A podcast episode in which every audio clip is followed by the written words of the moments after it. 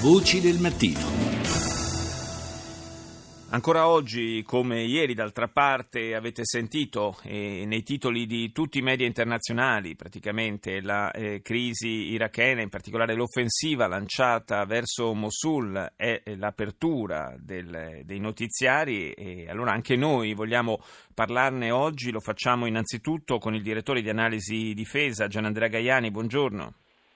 Buongiorno, buongiorno a voi e ai radioascoltatori. Cominciamo a esaminare diciamo, gli aspetti militari eh, di, questa, di, questa, offensiva, poi parleremo anche eh, delle eh, questioni di carattere umanitario. Eh, dal punto di vista militare, eh,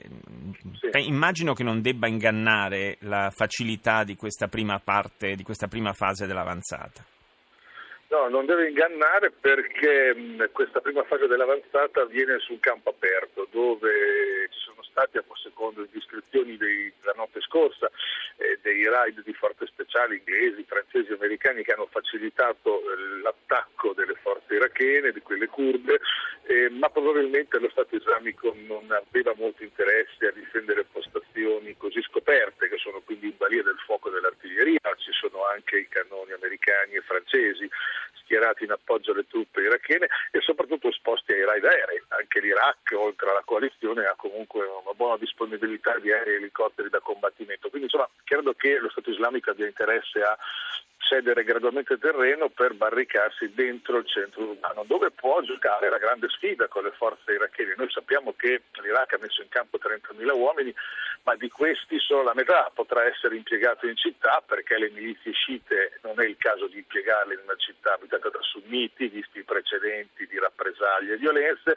anche le milizie turcomanne non il Baghdad non le vuole dentro la città e anche i curdi non hanno interesse a farsi massacrare per una città non loro, una città araba che non farà mai parte del Kurdistan. Quindi dentro la città entreranno le truppe e, le, e la polizia irachena e qui l'ISIS può giocare le sue carte migliori, nel senso che uno scontro casa per casa determinerebbe forti perdite tra i reparti attaccanti di Baghdad e sappiamo che quelle forze militari, non essendo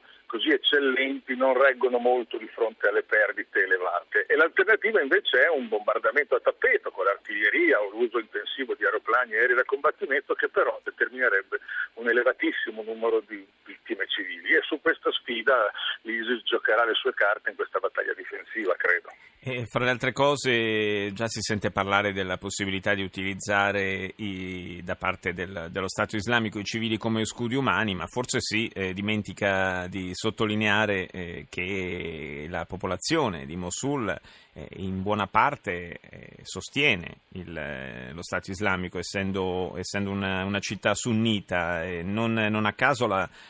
l'ISIS eh, conquistò nel 2014 con estrema facilità Mosul. Sì, io credo che buona parte della popolazione sunnita preferisca lo Stato islamico a un governo degli sciiti, così come dopo l'intervento americano per alcuni anni preferirono allearsi con Al-Qaeda. Allora,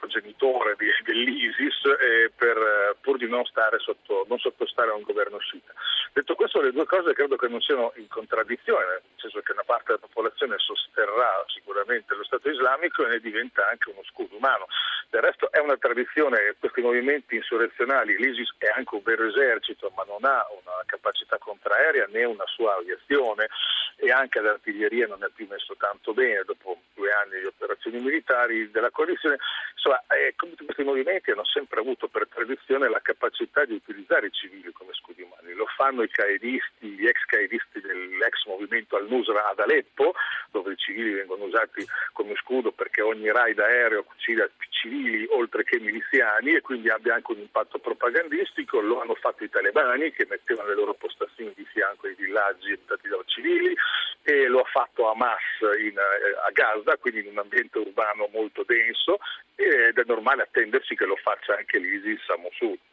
È una stima attendibile quella che abbiamo sentito da fonti militari americane di circa 5.000 combattenti dell'ISIS a Mosul? Ma è difficile dare, dire quanto siano attendibili queste stime perché non ci sono fonti indipendenti che possano smentirle o confermarle. I curdi parlano di 3-4 mila miliziani dell'ISIS, gli americani parlano di 5-6 mila, gli iracheni dicono addirittura il doppio. Mm. Eh, se fosse vera la stima degli iracheni, beh, allora la battaglia potrebbe diventare molto dura perché se 12.000 combattenti veterani e provati combattenti dell'ISIS eh, giocano in difesa contro 15.000 forze irachene, beh, allora o si fa un uso massiccio di bombardamenti, di armi pesanti, se no questa battaglia si rischia di non vincerla in tempi ragionevoli. E poi prendiamo anche un altro esempio, nelle battaglie precedenti nei centri urbani in Iraq, a Fallujah, Ramadi, l'ISIS ha sempre combattuto molto bene le battaglie difensive e addirittura è riuscito poi a far uscire in qualche modo dalla città, a esfiltrare anche nascondendoli in mezzo ai civili, addirittura in alcuni casi vestiti da donna,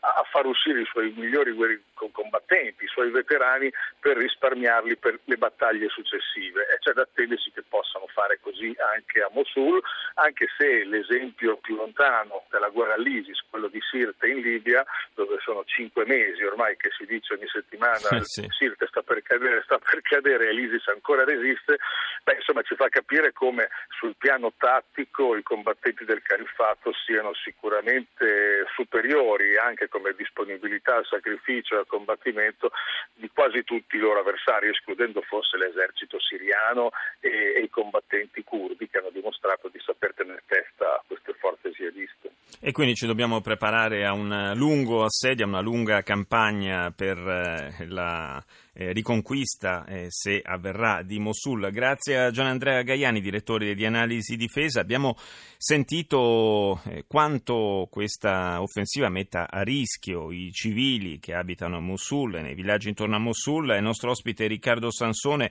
responsabile delle emergenze umanitarie di Oxfam Italia. Buongiorno Sansone. Buongiorno.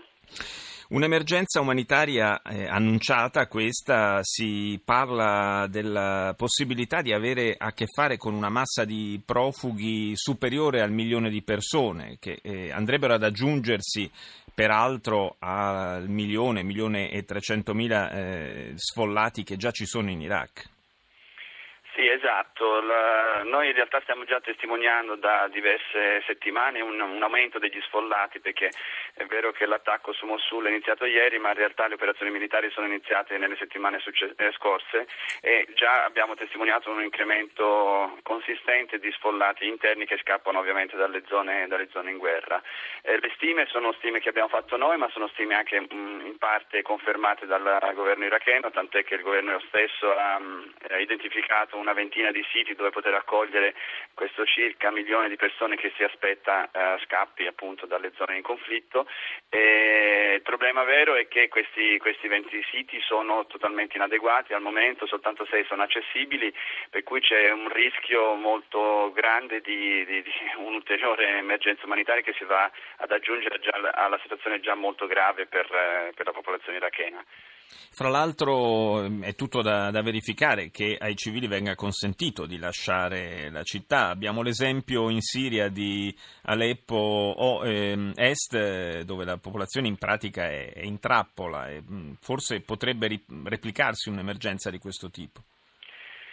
Eh, purtroppo sì, questo è uno dei rischi peggiori, eh, quello che noi chiediamo come organizzazioni umanitarie che è attiva in Iraq da, da, diversi anni, ma lo chiede anche il sottosegretario per le Nazioni Unite che si occupa appunto del, del coordinamento degli aiuti umanitari, è quello che eh, durante le, gli attacchi eh, si, cerca, si, cerchi di garantire comunque passaggi sicuri per permettere ai civili di scappare. Ovviamente questo può non essere